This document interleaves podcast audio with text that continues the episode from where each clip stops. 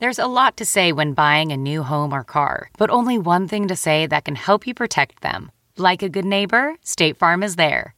And just like that, a State Farm agent will be there to help you choose the coverage you need, no matter where you are in life. When you need coverage options, your State Farm agent is there to help, on the phone or in person. Like a good neighbor, State Farm is there. Most weight loss plans are one size fits all, not taking into account each person's individual needs. Noom is built for your psychology and your biology, meeting you where you are. Noom Weight uses psychology. That's why they say losing weight starts with your brain, but it also takes into account your unique biological factors, which also affect weight loss success. The program helps you understand the science behind your eating choices and why you have cravings. Stay focused on what's important to you with Noom's psychology and biology based approach. Sign up for your trial today at Noom.com. That's N O O M.com. Plus, check out Noom's first ever cookbook, The Noom Kitchen, for 100 healthy and delicious recipes to promote better living. Available for pre order wherever books are sold. Hey, welcome to Nerdist Podcast number 268. I'm kind of whispering because I'm in a hotel room and it's very late because I just got into New York late because uh, we're doing New York Comic Con this weekend and we're doing our live show at the Best Buy Theater, Nerdist Podcast. So, uh, other quick announcements uh, Talking Dead returns because Walking Dead returns Sunday, October 14th on AMC. There's that. Also, hey, support the podcast. Go to this podcast page, uh, go to the Amazon banner, click on it, shop as you normally would. You'll support the Nerdist Podcast. I'm sorry, I'm trying to do this fast because I feel like at any second there's going to be banging on the wall, uh, and not the good kind. It's going to be the shut up kind. But my continuing to talk about what I'm afraid is going to happen is only lengthening this intro. Um, this podcast is Liam Lynch, who we've been kind of acquaintanced for a while, but not actually uh, ever actually hung out.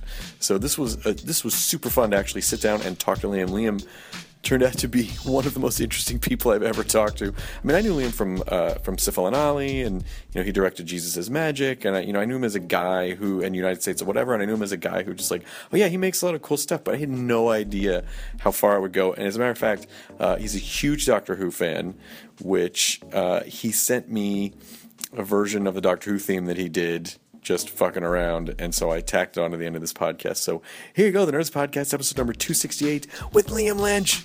Sorry, hotel neighbors. That's all right, Chris. Now entering Nerdist.com.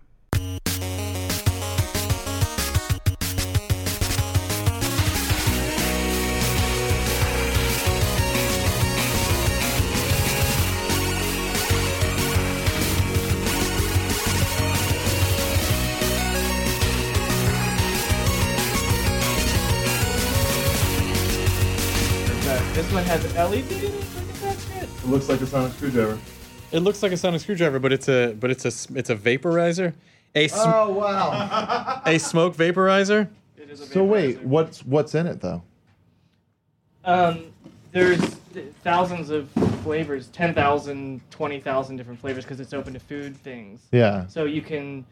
Birdie Not like Bots, every smoking. flavor smokes. It's like Willy Wonka invented smoking and it doesn't hurt you or smell or there's no smoke. That's what it's like. so it's like, and it's cheaper than smoking. It is. It's you can the schnozberries vape like schnozberries. Wow. They vape pretty well. Mm-hmm. dude but it's so if you're like a nerdy like a like so i filled this up and this would last me a whole day and it's so cheap and it's so good it's so much better this is a variable voltage mod and i can it checks the ohm rating of my cartomizer the um Hey, where's the no. flux capacitor? yeah exactly but you can set the voltage to high voltage and it just What's the fires. difference if it's a higher voltage? How how hard it kind of shoots. like if you And this I don't is know, allowed. Were you Like, ever a could you- smoker? or That's just have water vapor you're shooting Just at, water right? vapor. There's Yeah. nothing. No so it's smell, just like nothing's about burning. the. It's just about the mental idea of just being able to do that. Well, there's No, something in it that feels great and it tastes incredible. It tastes so good. it's like a hookah pipe, right? You're you're inhaling. Are you inhaling it? yeah, I'm inhaling. Is it, is- but it's is- water vapor. Is there a tobacco element to it? um, if you have a tobacco flavor, there is. But you can also do literally apple. You can have it with nicotine or without, and you can do you could do apple stuffed w- waffles. And it's like Jesus Christ. and it tastes like you're eating that. And it's But what's Sounds what's the amazing. chemical thing that it's doing to you? Is, it, is, is there any kind of thing you're inhaling or any Um, kind of buzz that you get from it, or is it just You- the? well, you can get it with nicotine, but you can control the nicotine how much you want when you buy the different flavors. So it's what you can't do in cigarettes. You 'Cause can't there's- like you can wean yourself off nicotine from, but there's nothing wrong with nicotine. It's a, almost the same molecule as caffeine. It's the tar. It's everything else Yeah. that they They're do. all the other They know chemicals. Burning that cinder going they know- into your lungs. That's what it is. It's ash and carcinogens and the chemicals. They add there's like 700 chemicals in a cigarette, and when you light it, all the, it makes th- almost 3,000 chemicals. Jesus Yeah. Christ. But in this, there's there's three ingredients. So it's it's you know water and propylene glycol, and then a flavoring of sorts. Apple even that, waffles. uh, even like the American Spirit stuff is just like it's no good. It's no, still it's it's just bad. still it's, burning. It's burning. You're inhaling ash. It's like running into a forest fire. And Yeah. then Yeah. just no, they just put a Native American. Just putting a Native American on something doesn't make it healthy. or Makes- spiritual. That's no, Makes it's just tires a healthy. branding. it's just a branding thing. Yeah. But wood it's- coin? but, dude, honestly, it's like the evolution. It's like this is what they'll be doing in space stations. yeah. You know, like whenever I think, like I'm like Boba Fett has this in one of his things. You know what I mean? Like he gets, After a he righteous gets, kill? he gets in the ship and he just lifts his helmet up and he's like, After a hard day of bounty hunting, I like to sit down with a Yeah. nice, cool because you know drag. these won't clog space station air filtration systems like ash would. Uh, So Yep. all you're doing is humidifying. It's wampa flavored. Yeah, exactly. It's kind of the uh, the Jabba, you know, Oh, frog yeah. water hookah. Right. That's what that was. That was a frog hookah. Yeah, Yeah. I should That have, Jabba like, was in- little frogs in there. Yep. just a little plastic frog. It could be frog, And too. then a little buddy that laughs at you. Sala- Salacious crumb. yeah, salacious crumb. Um, I, I well, there's a certain element of smoking that I think is not that is that is also beyond the, you know, I'm getting all these chemicals, or whatever. But it's just, it, I think it's the focused breathing thing. Like if you're stressed, if people are stressed out, I, I agree. it focused like that part focused your breathing It and slows you uh, down. But but that but so bad for you. Um, it's terrible for you, and I hated it, and I smoked for a long time, and I tried everything to quit, and then, um, and for me, it was more like if I wrote my day as in a diary, a cigarette was was all the punctuation, every comma and Yeah. period. I got in my car, period. Yep. Had a cigarette. Wow. I like walked outside, comma, lit a cigarette. right. So I like it- removing that from my life was really like removing all the punctuation out of my day, and it was weirder. That was the weirdest part for me. But I tried the you know the e-cigarettes, those little ones, and they didn't satisfy me, and I started learning about it and f- realized that there's all these great American companies that are making these really beautiful objects and So that's a high voltage vaporizer. yeah, it's high voltage. And those little ones that look, you know, they're these little Chinese batteries and they don't last and they don't satisfy you. And if a smoker tries them, they're going to be like, this is. You just want to smoke again an hour yeah, later. Exactly. Hmm. So I kind of did those half half for a while and then went full bore and um and really got into it. And it's kind of like a really weird. You mean you have boar flavored? Yeah, it's Yeah. boar fla- flavor. Full bore. And, but and like regular half bore, pork, if like you're pork. just not that hungry. All the ham flavors they really cover great. You have wild boar on the islands of Hawaii. yeah. that uh, fucking scared the shit out of me once when we were hiking through. They can fuck you God. up. we were hiking through uh, on um, this was ages ages ago with uh, with Jacinda, I think. We were we were hiking on um, Kauai. We're sort of hiking through the forest, like oh, we kayak to the to the uh, waterfall from Fantasy Island, and we're sort of walking through this trail, and we just hear this like clump clump, like this heavy hoofs dropping sound, And there's the boar from Lost. I mean, run! Yeah. That's what's funny. Like and then when I the was wa- bushes separated, and someone was like, "Oh yeah, that was probably a wild boar," and you're Yeah. lucky that he didn't c- charge you. Yeah, because because they they're can take out your fucking legs. yeah, they're just crazy. Yeah, I remember uh, when watching Lost, and there was the, you know, it was about before the polar bear was about to start running up, and I was like, oh, they're gonna think it's something crazy, but it'll just be a boar, and then it was a polar bear. yeah, exactly. Yeah, boars are. Don't mess with the boars. But Yeah. uh, Oops, sorry. I, I, yeah, I, I, um, I mean, I, re- I remember smoking. It's just Did you ever smoke? I did in my twenties, yeah. and I'm so sorry I ever did. And I, I actually, I just did, uh, I just did a Larry King interview, and he goes, "What do you, what do you regret most in your life?" And I was like, I don't know. I don't really like to, you know, Yeah. I don't really. I try not to live with regret. And he was like, "Mine smoking." Oh wow, does he, have problems? You Wow. think? Well, yeah, I mean, you know, he smoked. He probably, I assume he smoked for Cigars decades, forever. you know, and it just Cigars. like when you get older, it just doesn't do anything Yeah. good for your. I mean, it doesn't do anything for good for your body. Period. Yeah. You just when you're young, you're dumb, and so you don't. You're you're just You're like invincible. it's like Yeah. you're it's like you're it's it's like a mortgage. It's like a it's like a health mortgage. You're like I'm borrowing against Yeah, who- you know I'll yeah, pay it yeah later. later on, I and never then got but then into when it. you do like I'm oh not boy that guy. Yeah. yeah I never got into it. I don't know why. Uh, My mom smoked, Very and like I just, That's I just thought probably it was. why you didn't get into it because you had to live around it. and stuff. Yeah, It's but so she would always gross. hide it. It was always that obvious Oh, thing. Where really? she like you'd walk in a room and she'd like put it behind the chair, and you just see smoke coming up from behind her. And I'm not smoking. What if that's what I'm you not. think? It's Smoke's coming out I'm- of her mouth. Yeah, yeah, honey exactly. mommy's lighting farts Yeah, yeah, yeah. exactly. But uh, yeah, I just I never and you know I was like a straight edge kid, but then even when I started like you know drinking and trying drugs and stuff like that, it's still smoking cigarettes was always just like I don't see the point. when Yeah, you became was- a craggy edged kid. Yeah, I never like I don't drink or do drugs of any kind. I never have. I just was, but smoking was like always the thing I did, and and it, it unfortunately became part of my like work ethic. It was like the writing at night and lighting a candle. It was kind of like having a cigarette burning while I was working, and I, and I work late at night. And but this totally replaced it. And what's really cool is that um, they have these things called pass-throughs that um, it is exactly like a hookah. It plugs in your computer, the USB, and it's powered. So you're literally like smoking from your computer. and, uh, As soon as we can give them vaginas, why would we yeah, ever leave the house? It's- it's- if you want to be a nerd, As soon as as soon as there's some did sort of a job. s- some sort of a food matter duplicator. yeah, exactly. so, anyways, but yeah, it's uh, it's been great though because I haven't I haven't smoked in almost three years. Oh, that's Oh, wow, awesome. because Yeah. that's when you started on trying all those Yeah. things. God, I don't miss it at all. Even I don't. just you know I've always No, I hate. I can't. I'm so glad I'm. You can't deny though that it does look cool. It does, and that's like i I'm not trying to make a joke.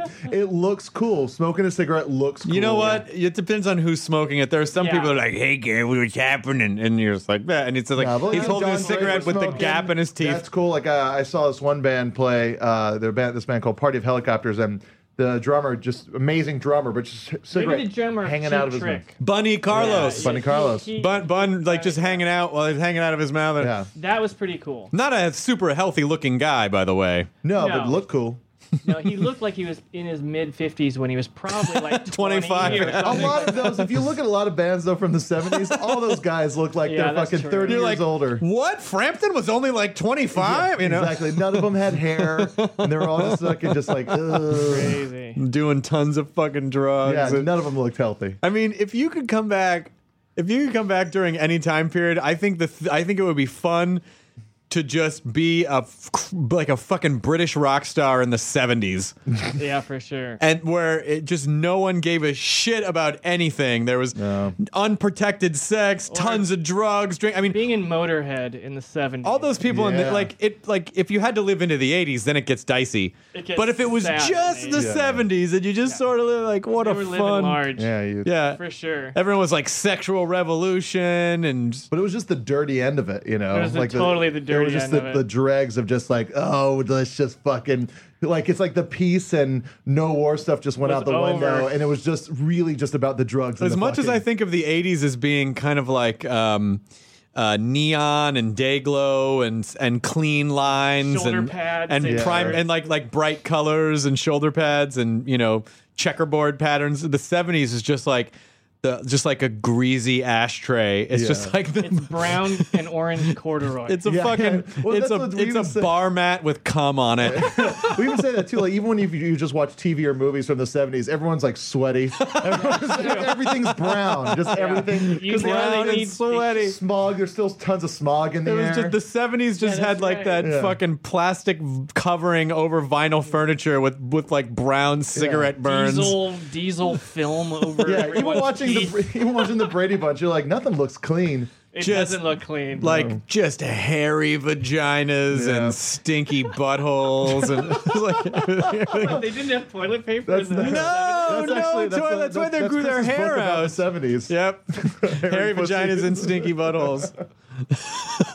Oh, Lordy, good I like to use a word like pussy, but then butthole right after. Like it's really Yeah. funny to use really away. filthy words and then like a word a kid That's would like use. my favorite new character, the guy that like can't follow through with his dirty talk. It's like, hey Chris, you take that little cunt and shove your wee wee into her. God, duh. I'm sorry. It's just like it's like making a word like pussy boogers. Like Yeah. it's those two words next to each other. We haven't really earned our uh, explicit tag in a long time. I feel Yeah. really good about this today. You gonna take your throbbing cock and put it into her poopy? Yeah, I'm gonna I'm gonna put it in her into her into her tweet tweet. yes. Yeah. I don't I don't know. The- That's I don't know what it is It's a bird's vagina. Uh, right in the old twee twee. Um, but Liam, it's nice to have you on because our paths have almost crossed So many times. We have so many numerous times friends in common. Going and- back to MTV, yeah, back into the to the to the old to the old days of the MTV. olden days. So let's just talk about Sifl and Olly for a second. Okay. Um, maybe you might know that Jonah's girlfriend did a performance to uh, a performance as She'll be and very Ali. upset. She'll be very upset that I don't tell her. What? Tell him. She d- she was hoping he would forget about it, but you, pr- you probably have. At a Sifl and Olly convention, uh, my future wife uh, uh, like did a really bad magic act. Oh, performed a magic act at the. Oh wow, that's Yeah, cool. yeah, and then like, uh, but she was like, I think she was 18 or something at the time. wow. But she's like, uh, she, like when we were at the table at the wedding, she's like, I just have this feeling that he remembers it for being so bad for some reason. No, no, no, uh, no, no, no. That's cool. That's really yeah, cool. yeah. So how did how did uh, that was uh, back when MTV was doing fun? They were Experimental programming. So much stuff. I It- mean, they invented reality television eh, somehow with Real World. I mean, that Yeah. was really, really. I can't think of a. That really set the pace for how bad a lot of television is now. but but um, yeah, they they really and liquid television. I mean, there's Yeah. so many. Well, MTV was MTV was innovative programming at one point, particularly because no other channel would. Pro- they they basically MTV was the internet before the internet. Yeah, I completely agree. um, with you. where it was like, you know, low end kind of user generated programming, and then. they then were willing to take chances. totally willing to take chances, and everyone expected that, and so, um, you know, and then at a certain point. Their core audience got older and they tried to program younger, and then it became more about, you know, Laguna Beach type stuff. Well, and, and Real World actually was the start of the end for them because they realized that they could get huge ratings and have hits that weren't people's music videos, and then they started just working on making shows exactly like the Real World. Well, it didn't know? take. I mean, what what people need to understand about MTV is that even even early '90s people were like, MTV doesn't play music videos anymore, that's true. and the reason that that happened, I mean, it's it's it was purely a sort of a Darwinian survival thing. People were fascinated by music videos in the beginning to mid '80s. yeah.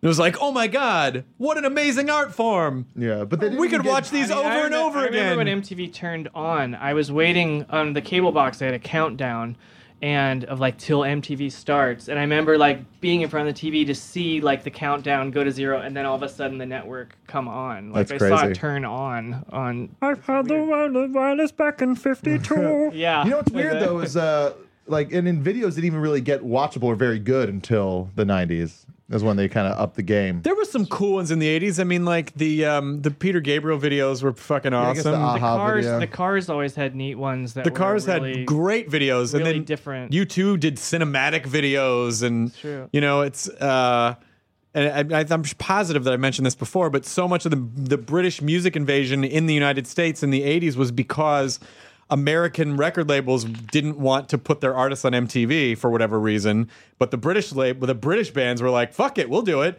and so that's why you had. That's why there was so Mm-hmm. Duran much like Duran Duran, Duran and you know all these British bands that kind of like that new Dexys wave. Midnight Runners. Come on, Eileen. All these, these this like that wave of Brit of Britpop that that came over was because, but because of that, and then and then around the mid '80s, I think they started realizing like, okay, so people aren't going to just sit and watch music videos anymore because we're already chipping away at their attention spans. We have to create original programming, and it happens to every cable channel. Mm-hmm. Every cable channel ends up getting to a point where they're like. "Ah, I think we have to create original programming to build an Shoot, audience. We're gonna have to do a show. Yeah, Yeah. And so that's when when, the you TV Guide channel says they have to make original programming, you know, every that's that's when you does it. start you know that's when you start seeing you know uh, that's when you start seeing shows pop up like remote control and they start putting like the young ones on and they you know they start running Monty Python and they start you know Kevin Seal Sport and Fool and just all these weird shows and that was really their kind of the, how the how the programming ushered in, and that continued for a good 15 years Yeah. of original programming, and then and then it just all went Yeah, it just kind of kind of south, kind of south. But so how did how did they find you? Uh, how, how do you how do you pitch a sock puppet show to MTV? Did they did they just know that they Well, I wanted to work with you, or did they did you pitch the show? in- I was. How did I start it to begin with? Yeah. I, I, I was living in England for about four years or so, and I started Syphilin in England, and I made um, the show. I borrowed a video camera, VHS camera, and I didn't have anything, and I really wanted to do stop action, but I didn't have the the things I would need to do that, and I. So I made pu- them puppets out of what I could find, which were socks. So it wasn't like it's, it's a sock puppet, it's a thing. It was just like it was just like that's what I had. Uh, Chester, who's a character on the show, I made out of a rubber mold that's used to make statues of Buddha. I don't know if that gives him really good karma or bad karma, but um, so I made a bunch of shorts and I sent them to MTV Europe, and I made ten of them, and they licensed all of them. Oh shit! And they said make more, and I made some more, and I made more, and I made more until I had done about 110 sh- just shorts. So then I started making tapes of them and sending them to MTV America, and you know like trying to call them and trying to get them to watch this tape of like all these different short short episodes. Um, these were like anywhere between 30 seconds long and two minutes long, and uh, there was a lot of si- sibling rivalry between MTV Europe and MTV America. But Sifl and Olly were on all of MTV Europe, MTV Africa, MTV Australia. Wow. Um, before it was like a half hour show. And so then finally, um, I think actually with um, the success of South Park, which in when it started, the thing that was insane about South Park that every, freaked everyone out was how um, cheap it looked Yeah. because it looked it was like cut out Yeah. card construction paper and so with the success of south park um, i think they're more willing to take a chance with Sifl and Olly and and so they said how would you do a show and i wanted to keep it those shorts so i i made short segments so the show worked in as sandwiched vignettes Well, especially because the executive at MTV, who I believe had to have been one of the people who brought in Sifl and Olly, was the guy who commissioned Spirit of Christmas. that's exactly right Brian brian um, Graden. Brian Graden. Yeah, and it, and him moving from Comedy Central over to MTV, I think I think he had that feather in his cap, and he had the confidence with like, you know what, people will accept something if they like the attitude of it, not just Right. how it looks, the production of it. And for Olly, it was really about how little can you do. To, and consider it like a show. Like I, I would have one, the ones that were on Europe. It would like come on, and they would be sitting there, and um, it would be silence, and like then one of them would just go like, and then it would end, and then it would be like, and then the theme song would play, and it would be like a, a minute. You just watched two minutes of puppets thinking. But that, but you know, and that the spirit of that is so much in the old Matt Groening Life in Hell cartoons of just yeah, like it is. not of like eight panels of Akbar and Jeff, and then one says somebody, then they're like, "Let's get pizza," Yeah, you know, and, that's and then like And that's the whole like that. cartoon. It is like that. So, um, so yeah, so we made two seasons, and then we were we also did a third season that um, was going to air online. And this is still very very early for videos to be online, and I, I remember that we had a very small size, and I had to make sure that I made everything really simple looking so that if it was really compressed down small, that I had to make type font really big on the screen so that it would be legible because there were like we had all right, I want you to make a TV show, you got 6 pixels. Go. you know, and so Some days these, someday these will just be called thumbnails. exactly. But for now- Exactly. That's exactly. It was a si- smaller than Everyone had dial up. Yeah, everyone did have dial up, and it was all like 320 by something, you know, and, and it was really small and really bad, you know. but um, at the time, MTV Online was trying to break free of MTV. They're like, we don't need you, we're our own thing. It was like, uh, no, you're not. your all your content is about our network. So they were trying to break up. They had this huge argument, and in that, and they were moving offices in New York right when the Olly season threes were supposed to go online, they never went online, so they never showed them. So they're um, so they let me have them back, and um, What are you doing with That's it? it. But but and then three years after MT, after MTV canceled the show, uh, the characters reverted back to me, so I could Oh, do nice. whatever I wanted with them back in like 2002 or one. Yeah. Um, but I haven't felt like doing them until now. You know, And so you're doing them again. I'm doing them again now Where? But you put out a few on albums since then, Machinima. right? Oh, you are. Oh, it is Machinima. That's right. Yeah. I knew I had And, seen um, it online, but I couldn't yeah. remember where I saw it. I watched it today. It's great. It's really Oh, fun. thanks. Yeah. So what we're doing is they they're doing I'm doing video game reviews, but all the games are completely fake. so I'm reviewing it's real reviews for ass? fake games, and I do 3D animation. So I, I get to make up these games, but then I'm also creating what you you see the gameplay of these games. God damn it. exist. Now, I like the Machinima guys, but I'm jealous that we didn't get to you first. God damn it. it's really good. That's such a fucking awesome Yeah. idea. And so all the games are completely fake. You see, um, and a lot of them are based on absolutely nothing. They're based on daydreams you have in the shower and go, oh, that's funny. Is it and on- then other ones are, are spoofs of obvious, like we have like mock effect. With the mock effect, man will not be able to reach the farthest corners of space until he can travel faster than sound itself. With the mock effect relays, this is possible. Is this on main Machinima or Machinima Prime? It's on main machinima. It's part of the happy hour Okay. lineup, and um, new episodes go up every Sunday. And I did I did uh, eight episodes plus I did a promo. Uh, for which is basically just me singing a song called "Motherfucking Pie." yeah. That went on. That went on And, iTunes um, today. Uh, what's that? That's on iTunes. It is on. yeah. It went up today. Yeah, yeah. Okay, great. Uh, I've been checking. I put it up weeks ago, and it takes forever for things to show up on iTunes. Tuesday. Um, so there's a promo episode, so it was like nine episodes. That's fantastic. Yeah. Oh, that makes me so happy because Sifl and Olly is one of those shows that just survived in the culture.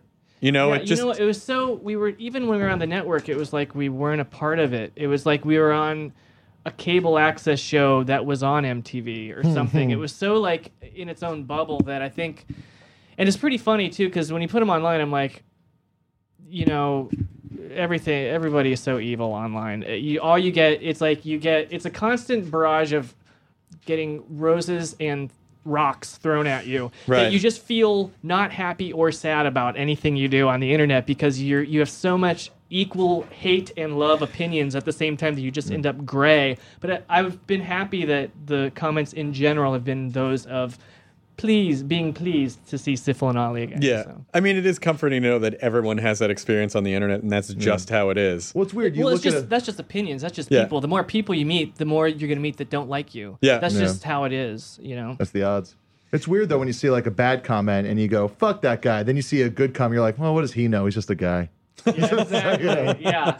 You don't want to take you don't want to take credit. It seems like what's happening, you know, on Machinima, I was especially because there that is the most like harsh group of angry people, the, Yeah. the gamers, like really hardcore gamers that just want to bomb you with hate and snipe you if they could. Yeah. And but the thing is, uh, it seems like what's happening is a, a lot of fans of the show, anybody that pipes in like, what, you know, what the fuck is this, or what is this? They get they get bombed by everybody. We're like, yo noob, you're too young. You were in your mom's vagina when I was watching Sifl and Olly smoking bongs, bitch. And like, so they're they're really. The, the fans are like protecting like don't touch my Oh, good that's good. childhood memories. Here, let's do let's do a bit of role playing thing here, okay? So I'm gonna be a guy, and then the first conversation. I don't know if I can imagine that. So just but pretend I'm a guy for a sec. Here, I'll take my dick out. Okay, that's all I really want to do. Um, so here's what we're gonna do. I'm a guy. Out of Jonah? and then no, no, into Jonah. then you're gonna reach through Jonah I'm listening. Okay, go ahead. and uh, pull it through his pussy and butthole. Um, but uh, it, so you're gonna you're gonna say, hey, here's this thing I made, and my first guy is gonna be a commenter, and then the second time you say it, I'm gonna be that same guy that you're meeting in real life. That sounds great. Okay, ready? So you're gonna present your thing. Ladies and gentlemen, here's episode one of and Olly. This is an abortion. I can't believe all caps. I wasted a minute. I wish I could cut off your fucking head and shove it up your ass and then back down your throat, you piece of shit fuck nut. Ladies and gentlemen, oh no, and now it's just is In it person. in person? Yeah. Like, oh hey man, how's it going? Hey. That's exactly right. Yeah, big fan, real big fan. It's, That's- it's it's I'm pretty- by pretty cool. myself bravery. Pretty I'm cool. by myself Yeah. and safe Yeah. balls. yeah, yeah. The the, No. the anonymity thing is a is a is a comfortable tower. Well, it's the same Yeah. reason that you know, like, if someone cuts you off while you're in your car, you're gonna fucking go, "Oh, fuck you, you piece of shit." And But if that- someone cuts you off in real life, you're just gonna go, "Oh, sorry." That- Excuse me." But if they were in the car with Yeah. you, That that actually, I had that epiphany a week ago where I was screaming at people in traffic under my breath or just in my car. It was just one of those days where I needed to get somewhere and everyone was like slower than the rest of traffic, cutting you off, like slowed down. They made the light and I would catch the light. It was just one of those like, what the fuck is wrong with these people? And then for a second I was like, oh my God, I'm the internet. This is what the internet is. Exactly People what it think is. they're isolated and they're alone and they're looking at a machine with text and they don't realize that, that they're I would never shout these things Yeah, if I had a exactly. convertible and I had to actually deal with the people. weirdest, like Robotech. You feel like you could- Yes, that's, you're that cars your protected. armor. the weirdest thing is that A people rage take- bubble. You know, if I see something, I s you see stuff online that you think is stupid, you just don't watch it. yeah. I can't believe that there's people that take the time.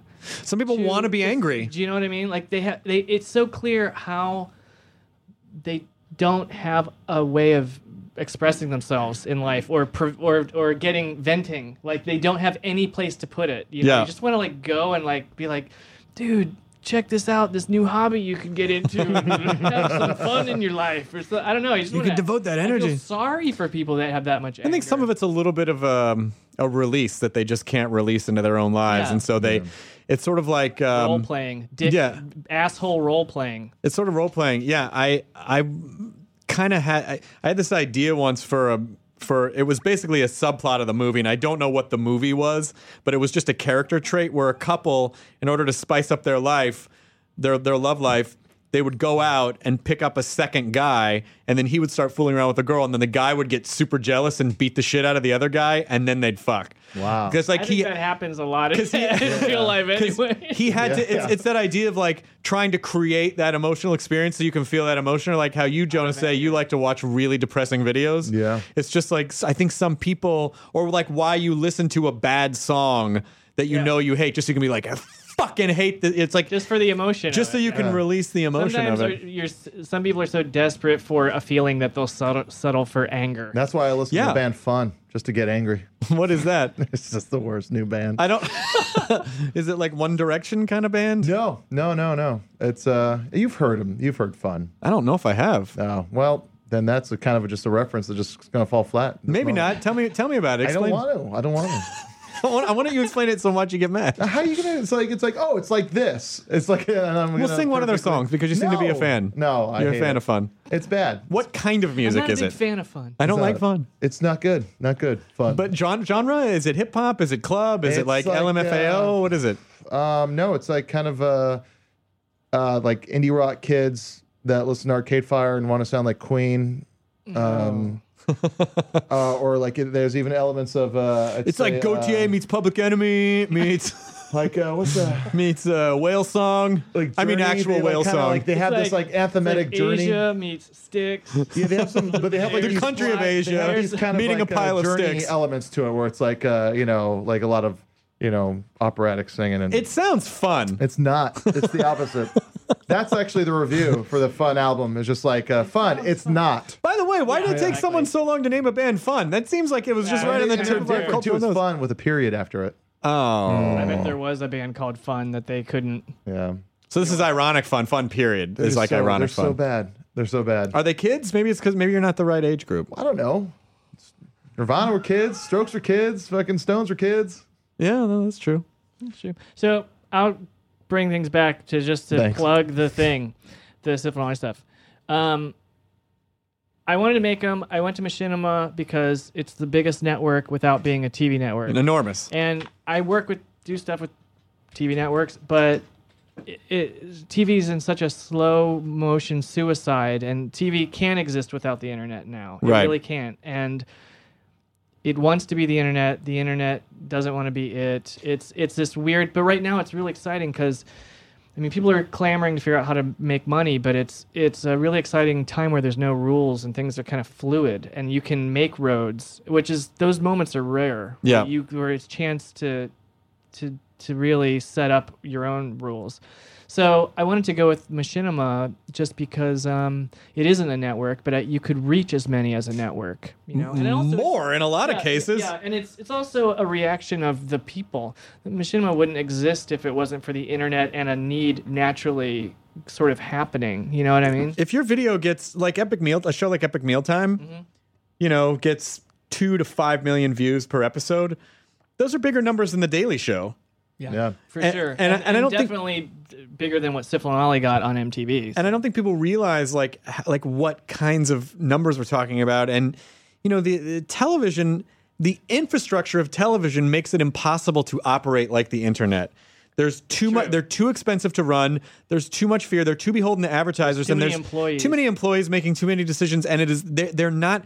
They lack the ability to be nimble in the way that you have to be or focus with with with web content or niche or like just one simple idea.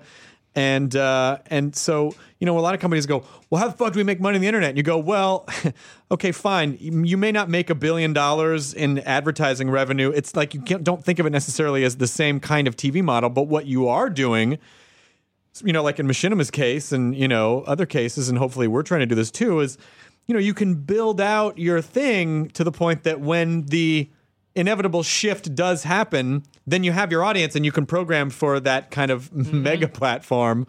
That- that- so there's, it's, it's, it's more of a long term plan, than, but so many companies are like, you know, well, how am I going to make? I, we need to make a thousand dollars a minute off our video. Like, well, it doesn't really work that way. Yeah, if it takes a thousand dollars a minute for your company to run, but you can do it a lot smaller and make more money. You know, I, it's it's frustrating, but it's also exciting at the same time. And so that's why I in.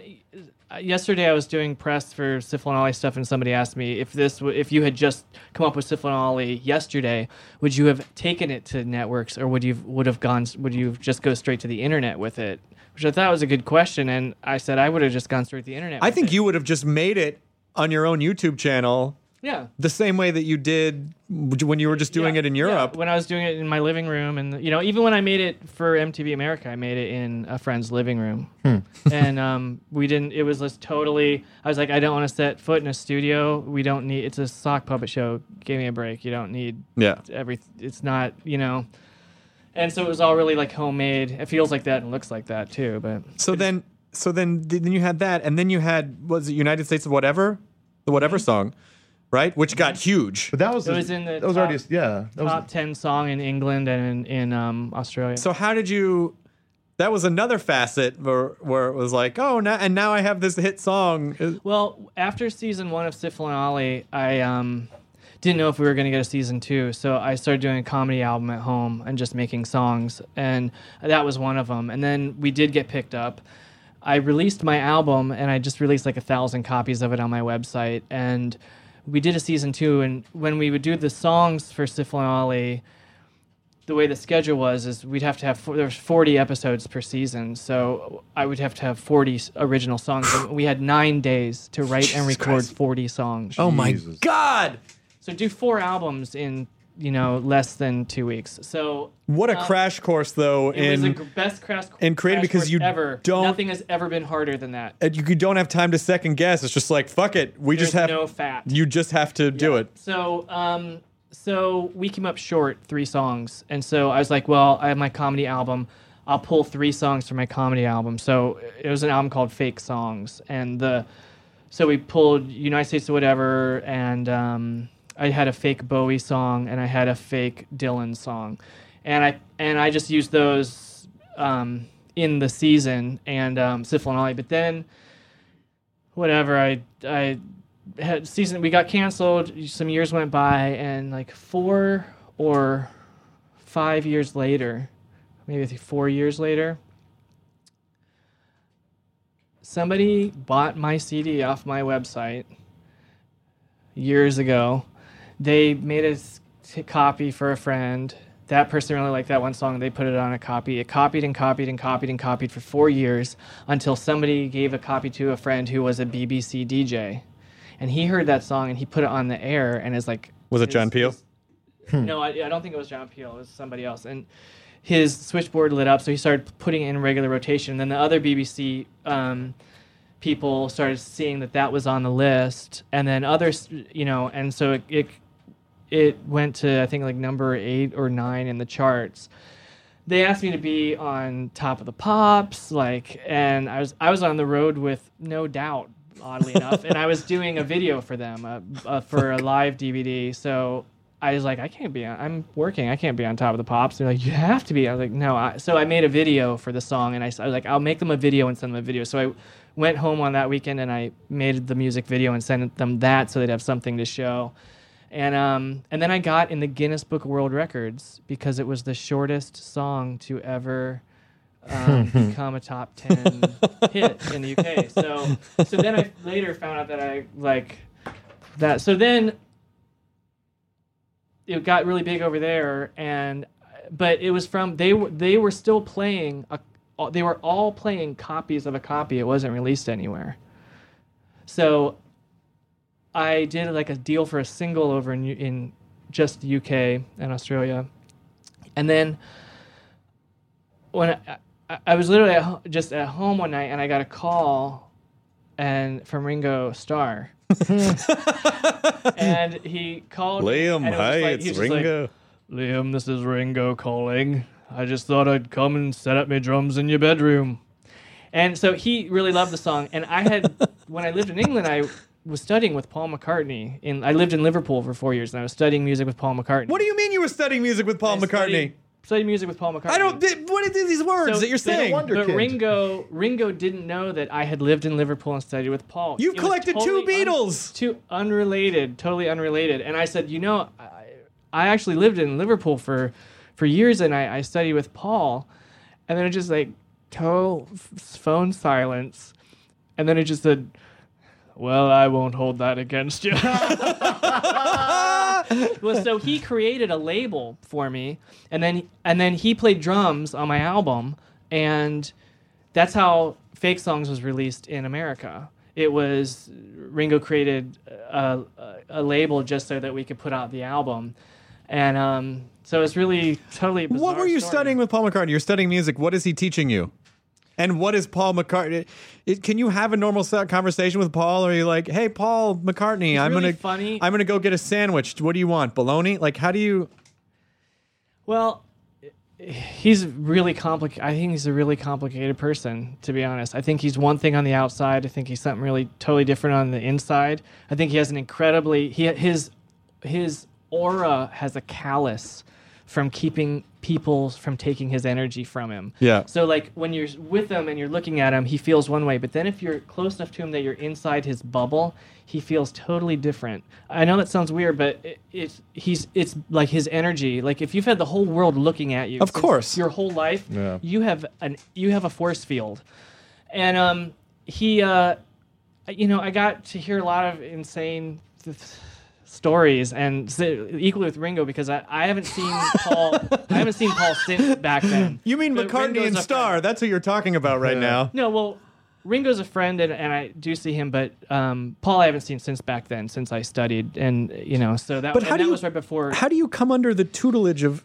He started a performing arts school in Liverpool. It's the school that he and George went to. Mm-hmm. It's attached to the art college that John Lennon and Stuart Sutcliffe went Mm-hmm. to, and um, they were going to tear it down, and he he re- he bought the building and refurbished it, and the Queen matched his money that he put into it to bring money and things to Liverpool because it's it was a v- very poor city in England, and um, so it was a performing arts school. I heard it was about to start, and there were it was very there were 40 musicians from around the world, and um, I had to go through a bunch of auditions and you know interviews and stuff, and I got in, and um, I was I think there was only one other American there. But he actually got in. He actually auditioned in Germany. He was an American living in Germany, and he came in as a German student, but he was American um, and uh,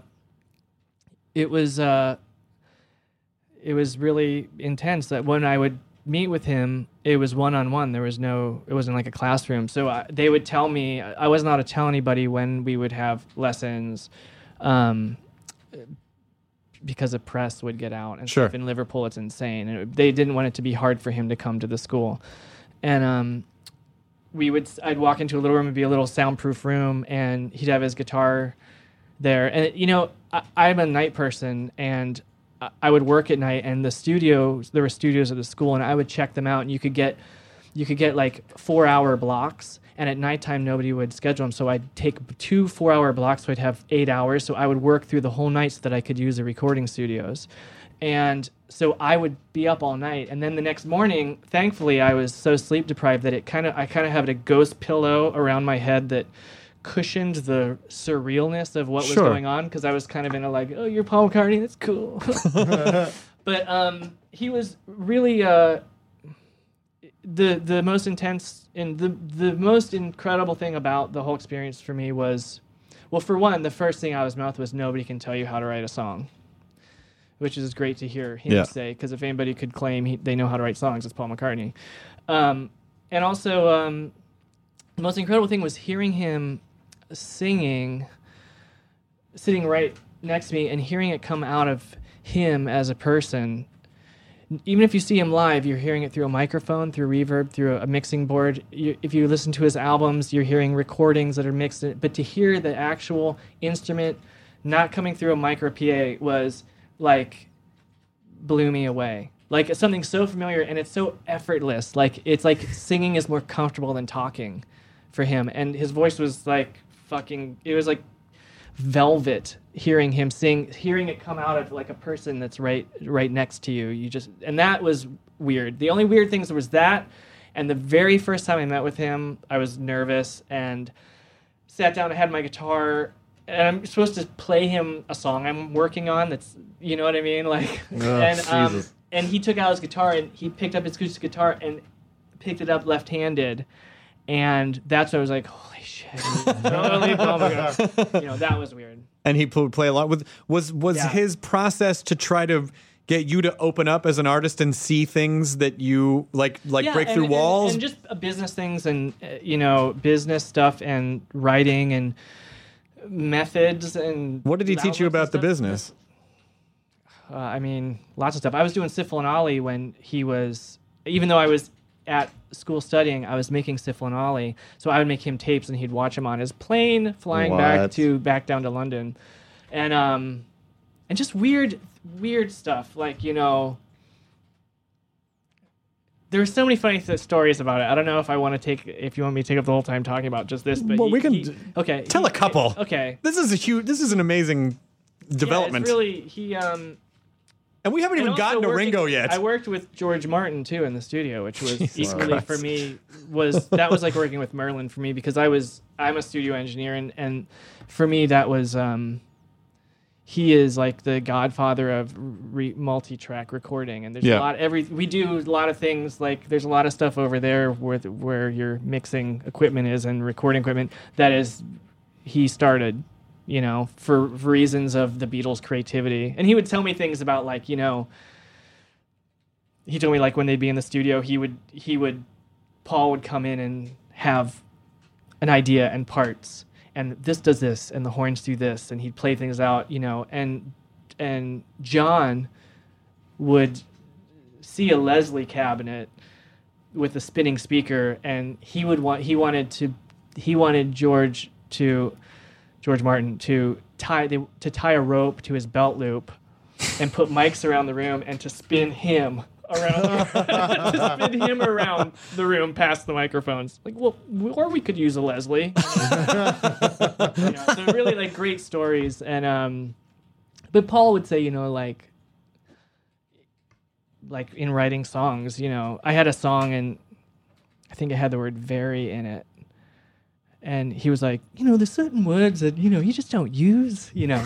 Like you know when, when john and i were doing peppers we, and you're just like oh you mean sergeant peppers that you did when you were like 24 Yeah. you know it's like insane realities and you're like oh oh sergeant peppers yeah okay go on i've heard of it and he's like, you know, there's certain words like very or really that don't really mean anything. And so there was, he seems like they had a lot of rules between the two of them when they would write songs. Like I could, I could see that.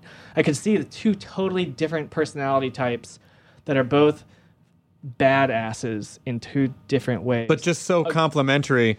Just to So hear, complimentary. I, I remember seeing an interview with him, and he was talking about there. He was talking about um, when they were writing. Scott, I've got to admit, it's getting better. And he kind of so he so he's you know Paul came in with like. Uh, I got to admit, it's getting better. And then he said, John kind of leaned in and went, Can't get can't get much worse. And that's it, And then yeah. that's the song. Like, Yeah. that's the, like, that so condensed this kind of relationship it seemed like that they had and just the, the two ways that they It's incredible. It's Came and incredible. everything. it was it was an incredible time in my life too because it was so surreal. Not only because of that, but I was where I lived in Liverpool city center, and um, so you're dealing with that reality. And like across the street, I'd walk through a graveyard to go to the school where, and on that brick road behind the graveyard was Charles Dickens used to walk down that street Christ. uh, Hitler used to walk down that street because he went to the art college that John Lennon went to when he was a boy. Jesus and then you figure, like, okay, so I'm walking down this street. It's seven in the morning. I have been up all night. I'm going to see Paul McCartney, and I'm walking a path that Charles Dickens, Hitler, and the Beatles all used to walk daily. And you're just like, uh, and then you're just like, you know what? I'm just gonna go get an egg. It sounds like an old. I, it sounds like an old Icebox.com cartoon. Like the Beatles. Hitler, and Dickens all lived at a college. Kind of is it kind of is like a joke almost. That's- and that's then, you know, he- unbelievable. and then he, Hitler, um, wanted to be an artist, you know, and then he and he studied art and everything, and then I think he was. I think he like made was trying to make certain that that got bombed, that that school got bombed. Oh, because they didn't. They didn't. Yeah. so listen, support your kids if they want to be an artist, or they're going to turn into John Hitler. Lennon was there studying sign painting. A lot of people don't know that, but he was actually at art college studying to painting like lettering for signs because that's like a decent job that you can where there's always work. Oh my God. Yeah, insane. And then and then all the stories with Ringo and and and and George, Dhani Harrison's a good friend of mine. I just did a video this week with Dhani Harrison and um and Ringo introduced us because George was Ringo's best friend. And so Ringo introduced me to Dhani, and now we're oh my gosh. Oh, best friends. So it's really what an it's really interesting. cool. How and how was Ringo to work with? He seems like a He's decent the chap. coolest dude. He is who you want to hang out always.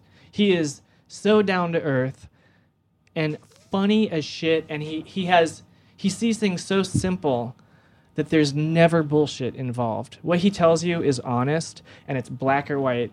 Just he is what you get. Like it's just you know, he was just he made up a lot of the phrases that are in the Beatles songs, like Hard Day's Night.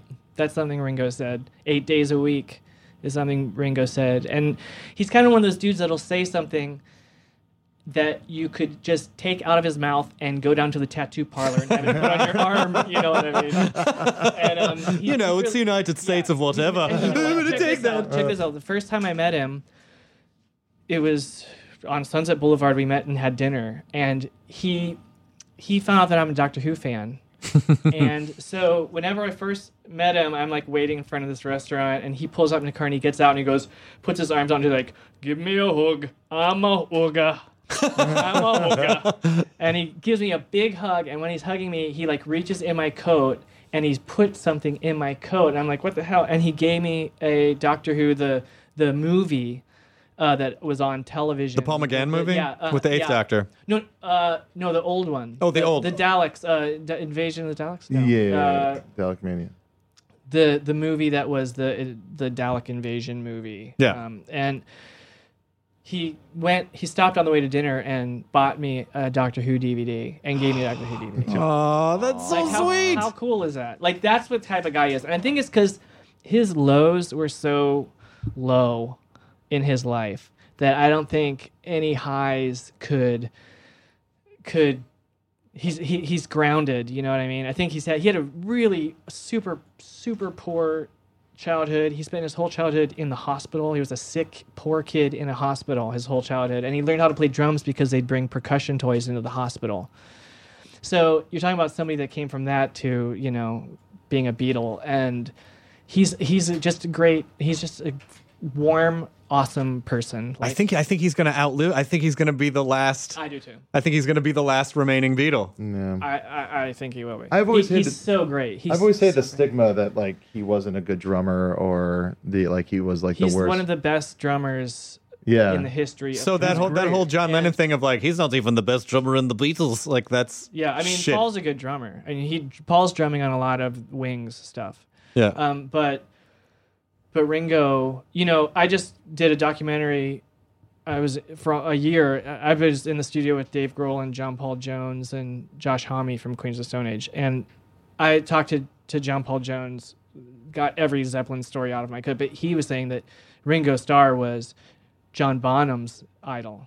John Bonham idolized like that was his favorite drummer, and he was like Ringo always says was then why then why do why do people give him so much shit? That like not shit, and but Dave just Grohl, who's a friend of mine, is an incredible drummer, and his idols, drumming idols, are Ringo and John Bonham. was it was it just that was it just that, that, was yeah. it just that John and Paul were such powerful personalities and Ringo was fine to just sort of like not be such a you know like such a face of the band, but that that he didn't because Well, I think a lot of the times, um, the songs that they were bringing songs to the studio. If I think about the how the writing process worked, it was probably John and Paul bringing songs into the studio, and then those guys playing to them. So I think that part of being on the backbeat is also the fact that he's playing to them.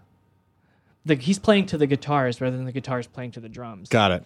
Do you know what I mean? Yeah. I think that that's part of part of it is that they, he was and what's really cool too is that he would when we would work in the studio and he drummed on my stuff, he writes he would write on the drum heads two times verse, What? two chorus, turn around, fill, and so he'd write on the drum There was his notepad. Yeah, he'd use them. There were, you know, sticky notes, you know. And then he had X's on his cymbals. I'm like, what are those for? And George Martin had put them there. They told he told Ringo like, this is the sweet spot. This is where the cymbal sounds the very best. Like George Martin went and you know tapped out the entire cymbal and found where the sweet spot was. like just crazy story. I mean, it really, it, it really was. It's like the combination of that and him as a producer. It just seems like if any one of those elements were not in place, yeah, then it, and then it, they, they would have made good stuff individually, but, not just like did, yeah. it was just seemed like this because it, it it seemed like you have to have a guy like George Martin to uh, end the sort of technology revolution that was happen that was beginning to happen around that time to start playing with stuff and figure out how to Yeah, pull everything absolutely. together and mix everything and it's like every They're element innovating everything. I mean, it was just like was an innovation. it was just like it's just like all green lights driving across all town green lights and every the entire road is they did it first from recording guitar feedback to you know it's just amazing what an incredible ringo ringo told me i'd go and hang out with him at his house and he tells these stories like i literally was talking about my cats you know i have five cats and we need to talk about that too because i cloned one of my cats well okay we're going to talk about that in Doctor Who yeah, and Doctor, we have to have a cloning and Doctor Who Yeah. episode. But um, he told me about the first time when they went to Elvis, when they met Elvis, and he said that they went to Elvis's house and they were all so nervous. This is like Beatles' first trip over to America, right And um, Ed Sullivan trip yeah, Mm-hmm. they got to meet Elvis while they were. They went to Elvis. They went to Graceland to Elvis's house to visit Elvis, and they went there. And the weirdest thing overshadowed the whole trip for him. He said that they went in, and this is you know I don't know what year that was sixty eight or no maybe It was earlier earlier. than that, 64. That'd be like 63 maybe. 60, 60. I don't know the exact year, but I think it's mid sixties or early Mid early. sixties. Yeah. They went to Elvis's house. They walked in, and he was in his living room, and he stood up, and he had probably like a Bakelite remote for his TV. He shut his TV off with a remote and set it down and stood up to greet them. and this was literally the first time, and it probably was one of the very first remote anythings. like the fact that it had a remote, they were like, he just turned the TV off without getting up and turning Is he the some knob. kind of a, like a what- wizard? How how is that possible? So the whole time, Ringo said like as soon as they got outside, they were like, "What the fuck is that thing? How did he do that?" Oh, this is my, it's not a screwdriver. I'm a Time Lord. Nice to meet you guys. Yeah, How's it going? exactly. Like it's so funny those sorts of weird. And then, the, anyways, like I- was telling him one t- story about my cats are so stupid. So I'm like, oh my god, my cat, yes, and and I reminded him of a story, like I reminded him of something to say afterwards, and this is how it started. I was like, so anyways, it was crazy, and he's like, that reminds me of the time. I'm not making this up. This isn't a trying to be funny exaggeration. This is word for word. I remember this one time. It was me, uh, Salvador Dali, and an American astronaut on this yacht. And we and I said, and I go, dude, stop! And I fell on his floor, and I was like, don't you dare even tell me the story. I was like, the fact that I said something that, rem- the fact that you were on a yacht with Salvador Dali and an astronaut, I don't need. That's the story, Ringo. And this adorable cat. Look, Go back. yeah it's just like unreal so i mean there's like there is a there are beatles stories that are unlike other rock stories because they're the beatles And yeah, and there's so much weight, and you. I mean, I I find it remarkable that even after all that time, you were able to sort of keep it together and not be like, well what the first okay, time, I died. I must have died. I died in the flight over to England. the first time I, that i met that i had a class with paul and i found out that i got chosen because there were a bunch of musicians in the school and everybody had to put one original song on a cassette tape and he listened to all of them and then he picked five people that he'd work with. And i got to be one of those five. So um and i don't know if that meant that i was really bad or if i was really good. I don't. Probably the latter. so um so we uh like the very first time that i met him i i said um i said i know you're a really good drummer and um i'm actually forming a beatles cover band and we need somebody to be ringo and uh and so i actually asked paul mccartney to be in a beatles cover band with me but he has to be ringo Did he how think? postmodern is that? Did he think that was funny? And he just he couldn't fucking believe I said that, and he laughed, and then he said, "Watch it, lad." Wow. Which could be very He has a loaded. great sense of humor. He just wasn't ready for. He just wasn't expecting it. Yeah, we um uh Weird, Weird Al shot something like Paul like they managed to wrangle Paul to shoot something for that Oh, yeah, exhibit that he did. Uh, remember the, the exhibit that he did at the Orange County Fair? It was like a like a about brain. the yeah about the brain Al, Al's brain. And it was like, uh, it's like, so we're shooting with Paul, and we get him in there, and he That's he- exactly how he talks. he does he does the take a couple of times and then uh, and then but he's not he's like but I just want him to do it one other way. And I'm like Paul can we just and he was like we got it. And I was like okay okay we got it. Like like he just he kind of felt the wall go up a little bit and then you know Al's very sweet and not confrontational and it was just immediate it was like thank you thank you I'm so much. Good friends with Al. I did his video for um, Craigslist. yes you did the Yeah. Craigslist And, video um, you've done a lot of you did Sarah's comedy you did Sarah's concert movie right Yeah, I did Jesus is Jesus is Magic. I directed uh, Pick an of episode Destiny. of her show and Pick of Destiny, Tenacious. D. you've had an amazing an amazingly diverse what's your sort of underlying besides cats and doctor who what's your what's your sort of underlying motivation like what's your what is it that you how do you just- how do you I see love- yourself Uh, I love making stuff. In any medium Yeah, uh, and so every it's also a problem sometimes for, for me because people need to know that that's the one the guy that does this, and um, since I've never really been just the that one thing guy, um, when I do get jobs there, I don't know what people have seen, what why they're giving me a job. So I I, have to ask them, are you hiring me to be a writer or a director or to write music for this or because I do all that. I write, write music for movies and shows and and um. because you meet a lot of people in la and they're like yeah i'm a triple threat you know or whatever like i'm right but but you actually do all these things Yeah, I do them, but um, because I just love making things. It's really so simple, and, and it's like it's it's like for the same reason that when you're a kid you love playing. yeah It's like what you know what I mean. So so I'm always making stuff, and if I either I'm making things for other people. Um, I just finished vi- another video with Tenacious D this week, and and um, or and I, but I also did their album art. All their album art. I did I did them Crooked Vultures album art too, even though I was doing their documentary. I ended up doing their So this is, going to be a new Them Crooked Vultures? No, this Um, is the last one. oh, For that. I did the vulture-headed guys. Oh, yeah. on all the artwork and everything. Nice. So, so I end up getting hired to do different things, and I never know what it's gonna what it's gonna be. that's fucking aw- that's But awesome It's kind of fun because it all spawned from Sifl and Olly, and and um, and I did different. You know, I was writing it and doing the songs and and directing it and doing all these different things, and um, I kind of got jobs in different places coming out of that gate, in those different things. You know what I mean? S- Somebody would hire me because they liked. It's interesting. It's just it- it's so common now for people to go, well, I'm just going to go make my thing because technology is inexpensive and delivery systems are easy because they we have are. YouTube. Um, but you were doing that in the you know, you were doing that in the '90s when it was expensive and hard, and there really wasn't any way to distribute that yeah. stuff other than I'm just going to pass these VHS tapes around, Yeah. and that's it yeah. or public or or maybe public access maybe but for the most part it, it, it was an interesting it was an i think that's how you can tell like who the hardcore artists are because even in the face of everything saying like it, there's no way that you can afford or distribute this thing and you still make it anyway i think that's very telling Every every single success I've ever had in my whole life has been the result of something that I made for me. Yeah. For fun.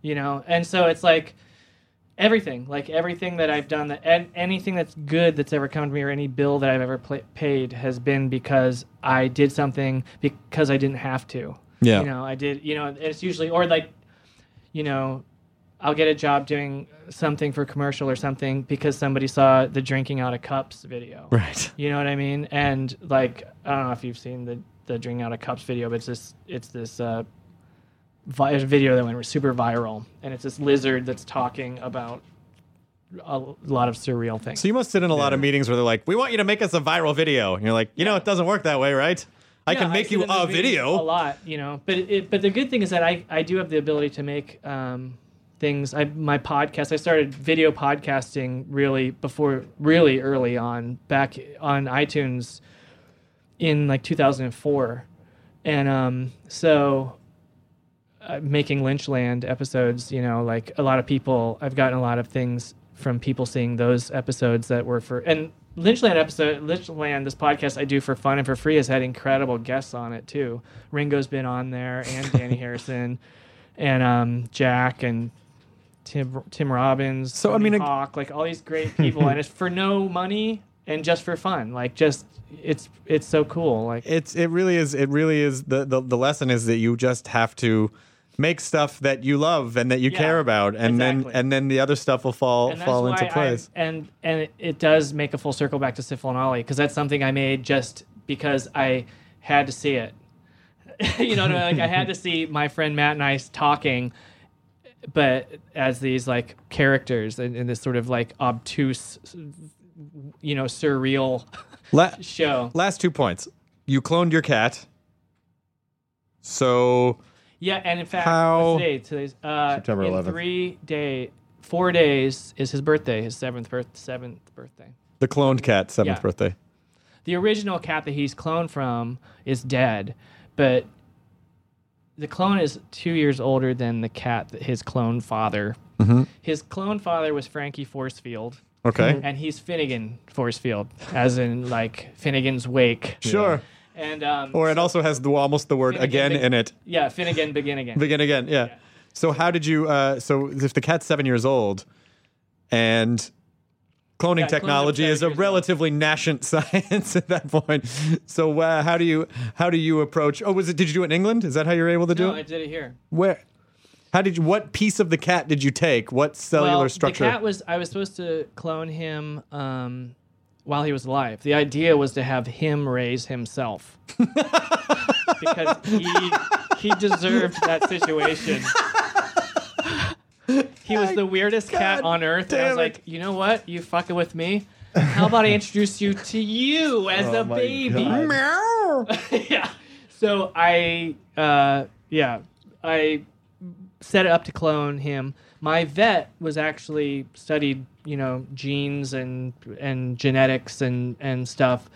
My vet studied, I think, genetics in was that's what the, his degree was in actually, and um, so he was down for it to take the samples. And they take a little sample from the t- roof of the cat's mouth, and they take a tiny little sample from of skin from its stomach, um, externally. And I set it up with the company, and I set it up with him, and I was getting ready to do it, and then like the week before I was going to do it, the cat got hit by a car. oh Jesus! So then I went out and I brought his body in and I put it in the refrigerator. I didn't put it in the freezer because I knew that if I put him in the freezer, the water in his cells would freeze and destroy the DNA. But if you refrigerate it, it would keep him. So I had him in a. Well, that's not garbage weird bag. that you know how to preserve a body. No, uh, right. But I put him in the fri- refrigerator, and then I called the company. I said the cat I was about to clone just got hit by a car, and they said, "Well, if you get it to us within five days, there's still a chance." Then, then So- right there is a Smokey and the Bandit comedy where you have to get to Texarkana, Texarkana, Texas. The most precious cargo. Feel it out. Listen to that engine purr. Yip, Yeah. yip, yip, yip. Yeah. So um, so they took when they took samples, they took them from internal organs, and they took a lot of samples because the cat was dead. It wasn't going to get any fresher. Right. So they took a lot of samples from from Frank, and then um, they grow eggs, you know, cells like, and they grade them like eggs, and they they they take those cells and they um, shock them and they start dividing and they rate them like eggs A, B, and C. And then they the the good ones they pull the um, DNA from those cells. They get a female cat. And they, They get it um, drunk. They get her, yeah, get real drunk. They Send her to a bar. and they get her her eggs and they take her information out of her egg, and they put in the DNA from my cat so that it seems as if it's the makeup of a mother and Mm-hmm. Yep. father. And then they shock that egg with insanely low amounts of voltage, and it starts multiplying. And then they get a cell cluster and they put it back into the mother's womb, and then she grows a baby, one kitten that isn't born in a litter. It's just a single kitten, and she's she gives birth to a baby that she has no relations to. And they actually impregnated two cats to raise the chance of it working, and both of them became pregnant. But the one kitten died, not because it was a clone, just because kittens die. Yeah. And so the the mothers, um, one one of them's name was Blue, and the other one I can't remember the other one's name, but the one that gave birth to Finnegan, if they had both lived, the other one's name was going to be Fett after Boba Fett. Oh, of course. Um, so, um, this mother gave birth to Finnegan, but she never had sex. She they did it C-section. Oh, so your cat is never- Christ. He's Christ cat. Yeah. Um, no, but uh, she never had sex, and she had never had a kitten before, and she The had the So immaculate conception. I'm sorry, guys. I didn't. Yeah, that was not worth it. so she she basically got you know like anesthetized and they took the baby out and then she woke up and she was like there's this kitten and i didn't you don't look like me so the other and the cages were next to each other both moms cats and one mom's cat baby died and the other died it died like two days after it was born and the other one who gave birth to Finnegan, she didn't even know what it was. She so she wasn't taking care of it. She turned her back to it. She wasn't grooming it. She didn't care. So it started crying. The mother of the cat who's died was digging through her her um, through her cage looking for her baby, thinking the clones was the cry of her baby. So they took this. This is very they took- complex. They took the they took Finnegan away from the cat that gave birth to him and gave him to this other mother whose baby died, and because he had the same scent as her baby. oh, come on. And because he basically was, she accepted it as her baby, and she raised it. She raised Finn. She raised Finnegan, even though she also had no relation to. him not like that other bitch who just wanted a career. Yeah, no kidding. no, but I mean, even though genetically neither of them had any relation, she didn't even That's give birth unbelievable. to him, and she was it's just like, the maternal up and- instinct. Yeah. Just yeah, just it's a, it's And just then when like I brought caught him into my home, all my cats accepted him as Frank because they smell. because he had Frank's scent. God Damn it. So um, they're like, "Oh, Frank's back, and he's a baby now." It's really weird. like, dude, you look really young. You have work done. You look like you're 12 weeks old. That's gonna. That's the Frank plot of has some Benjamin work Button. done. It'll come out in seven years. Yeah. Did you? So are you gonna just keep cloning that cat over and over again? No, I, I went. I was also I was writing a script for Universal about cloning too. So I was wanting to learn about it, and I got to really interview all the geneticists that did the cloning, and a lot of all the money for the, we've learned a huge amount about cloning, and it's all come from Texas and these people that breed these uh, prize-winning um, racehorses and and steers. Like they they sell cum shots from like a, Sure. a bull that Like on um, is RedTube. like five hundred thousand dollars for like a semen sample from a prize-winning bull. So Sure. like, well then I want ten of them bulls. so they put millions and millions of dollars into um, cloning, and they can really do it. There's it's closer than a twin. It's not hundred percent. It's ninety nine point nine nine nine nine nine nine nine forever, but it's not. Of half a million dollars for a bull it- just I to. could do a whole episode just talking about weird clone stuff with this cat because the cat that I cloned was super weird and quirky and not like any cat I've ever had, and he was a weird cat. And this clone, it's, it was a really good cat to clone. It's like, oh my god, he totally just licked his paw just like Frankie did. It's oh. not like I mean, this cat was weird and did really specific things, and I even did did like putting all the cat toys in our house, and at one time I had seven cats, so it's ridiculous. Um, like 70 cat toys out on the floor. One of them was Frank's. And I mixed them all up on the floor, and Finnegan, as a kitten, walked right through all the toys to Frank's and picked it up and walked out. Dude, cellular the toy are preference. endlessly weird, especially the stuff that the geneticists said wi- about cell memory. So what's going to happen? Were you ever afraid that after like two years you're going to go in and then Finnegan was just going to be in the corner smoking like half evolved, like some other DNA got in, and he's like, Well, what scared me is that "I've been guy- waiting to evolve, Liam." the guy, um, the place that cloned Finnegan, um, it's a new. They started a new company. It's called BioArt, and they're in Beijing now. And they just their goal was to clone dogs, but there's a bunch of reasons that are super technical of why it's it was hard to clone dogs, but they figured it out. And they were going to clone dogs, and they asked if I'd go on Good Morning America because I'm one of the few people that own a cloned pet.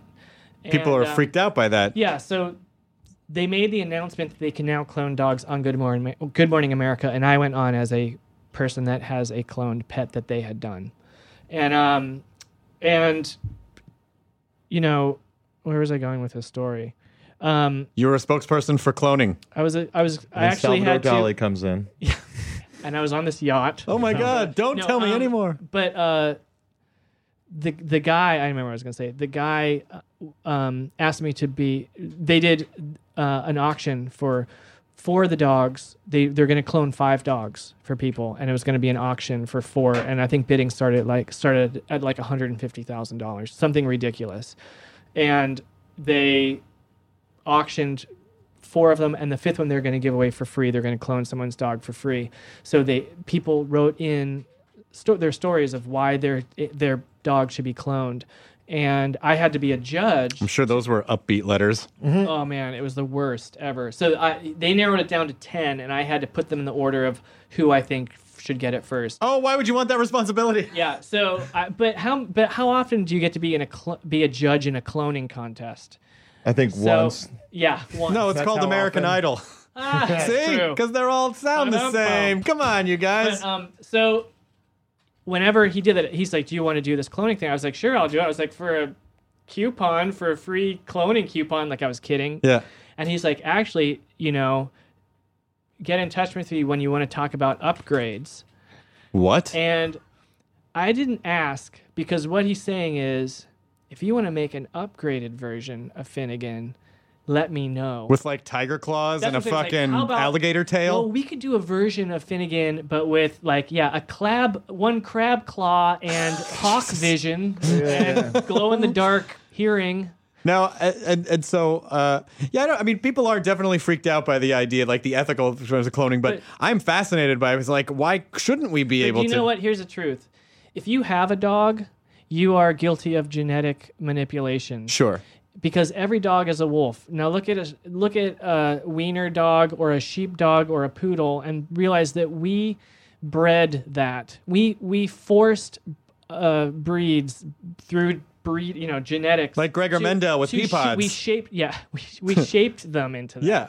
And we've been doing that with plants forever Mm-hmm. with farming of merging breeds of plants. And This just takes all this, the fucking out of it. of Lyman. it, it just it it takes you know it, it's been a part of of being human is uh, changing our surroundings and if, and working with genetics what if he meant he could upgrade you? I'll make a you with a crab claw. yeah i think he, he I I didn't ask because I didn't even want to know. I didn't even want to know. We have like three minutes left. Okay. I just really quickly. First of all, you've been an amazing guest, Liam Lynch, and I hope we get to do more stuff together. I'd like to. I actually wanted to ask you guys. I don't know if you're booked all the way through October or not, but I have the most effed up ghost story for around Halloween time. Or and if if you're already booked through Halloween, I have to come back and tell just tell you uh, it's a long story, but I guarantee you it is the most insane paranormal story that happened to me in England over the course of years what? and it involves the Masons, underground tunnel systems, and whores. Sold. you you Don't, def- you don't need to say the story. We'll do it. We'll do. You know, favorite ghost Just like stories. record them separately and Yeah, and then we'll just. I have a really intense one. That's amazing. Okay, so you We promise. should play scary wind sound effects or something behind. Well, we have an instant replay machine right here with scary wind sound effects. that's what he's that's what he calls me. you are Jonah Scary Wind. Uh, just in closing, you're you're a huge Doctor Who fan, and you long and you you were telling me that you actually have episodes that go back to Hartnell Mm-hmm. on VHS. And All, it's- almost all of mine are on VHS until the new one. I, I started rebuying some of the old ones as they've been releasing them on DVD, but I've been a fan since the 70s. I used to watch them on, watch Doctor Who on PBS, and I didn't have a single friend that ever liked Doctor Who. Growing up, I used to go to conventions. I didn't know anybody that even knew what it was. I was just like a lonely American Doctor Who fan. In, in you know, it was sad. and then it came back, and now I find myself buying all the toys that I didn't have when I was Of a course. kid um, awesome Doctor Who toys, and um, and I connected Rob Schrab is like my a good friend of mine and, and Huge Doctor Who fan. Found, he, he's a huge Doctor Who fan too. So he was like my got to connect. That was one of our first things we connected on, and um, but I have a lot of like cool Doctor Who stuff and some like. Doctor Who from the 70s, you know, like Doctor Who cookbooks and Doctor Who uh, knitting you said you a toaster patterns. cozy with the K with yeah, canine. You know, toaster cozy. And Rob Schrab actually gave me an incredible Dalek, um, like Zippo lighter where the head goes off. It's like a big chrome Dalek that you, you know, like light cigars with. Nice. And, um, Exterminate after yeah, you light got, this fire. I've got some good autographs as well, and um, that I bought at conventions over the years, as well as I was telling you, I have the a big um, sketch of Tom Baker's second outfit with this when he changed to his second scarf. Um, and it's uh, it's the the sketch the wardrobe artist did when designing that his outfit, and it's signed by Tom Baker and the wardrobe Wow. uh, designer. Framed, Liam Hartnell, Jon Pertwee, Jon Pertwee. Jon Pertwee. Um, yeah, so we have to talk Houston, and I so I've been loving all the Nerdist stuff in the bowling and everything. Oh, with- thanks, man. With, with all your Doctor Who. If I'd had you, if so I'd great. known you, then I would have had you come on that. Um, but we'll, what- we'll, there'll be more stuff though. I'm, we're good friends with Alex, and he's been on my podcast. And Albrecht. He yeah, and he that day tweeted me like, like bowling with Doctor Who. I'm so sorry at Lynchland because he knew like that he was like Liam should be here, not me. Well, He we'll have like- we'll have you back on in October. I'm so sorry that we have to. I could talk to I could talk to you for another two hours about all this stuff, and we'll have you back Yeah, on. I'll come back on. I I know that that you would appreciate this this ghost story. I need. To It's done. Now it's booked. We're gonna do it. Okay, cool. All right. Enjoy your burrito, everybody. I don't know why I yelled. Bye, everybody. enjoy your enjoy your very good burrito. Very's not really a Paul McCartney would not Yeah, approve. exactly. Yeah. And very you're He very used to really say, and he said, you know, we'd say like John would say like, I'm going to write a motorboat, and I'd say I'm going to write two tellies. And a motor car, and I'm like, "What are you talking about?" He's like, "Well, with this song, I'll buy a motorboat." Oh Jesus. Oh fuck.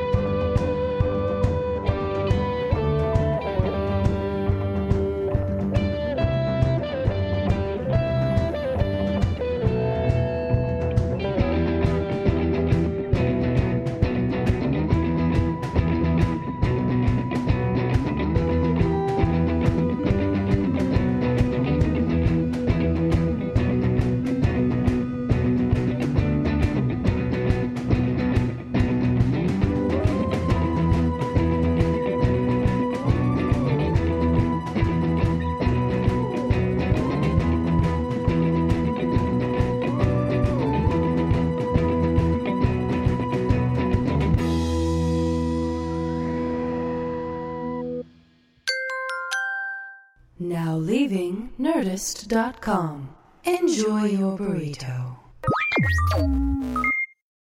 Nancy's love story could have been ripped right out of the pages of one of her own novels. She was a romance mystery writer who happens to be married to a chef.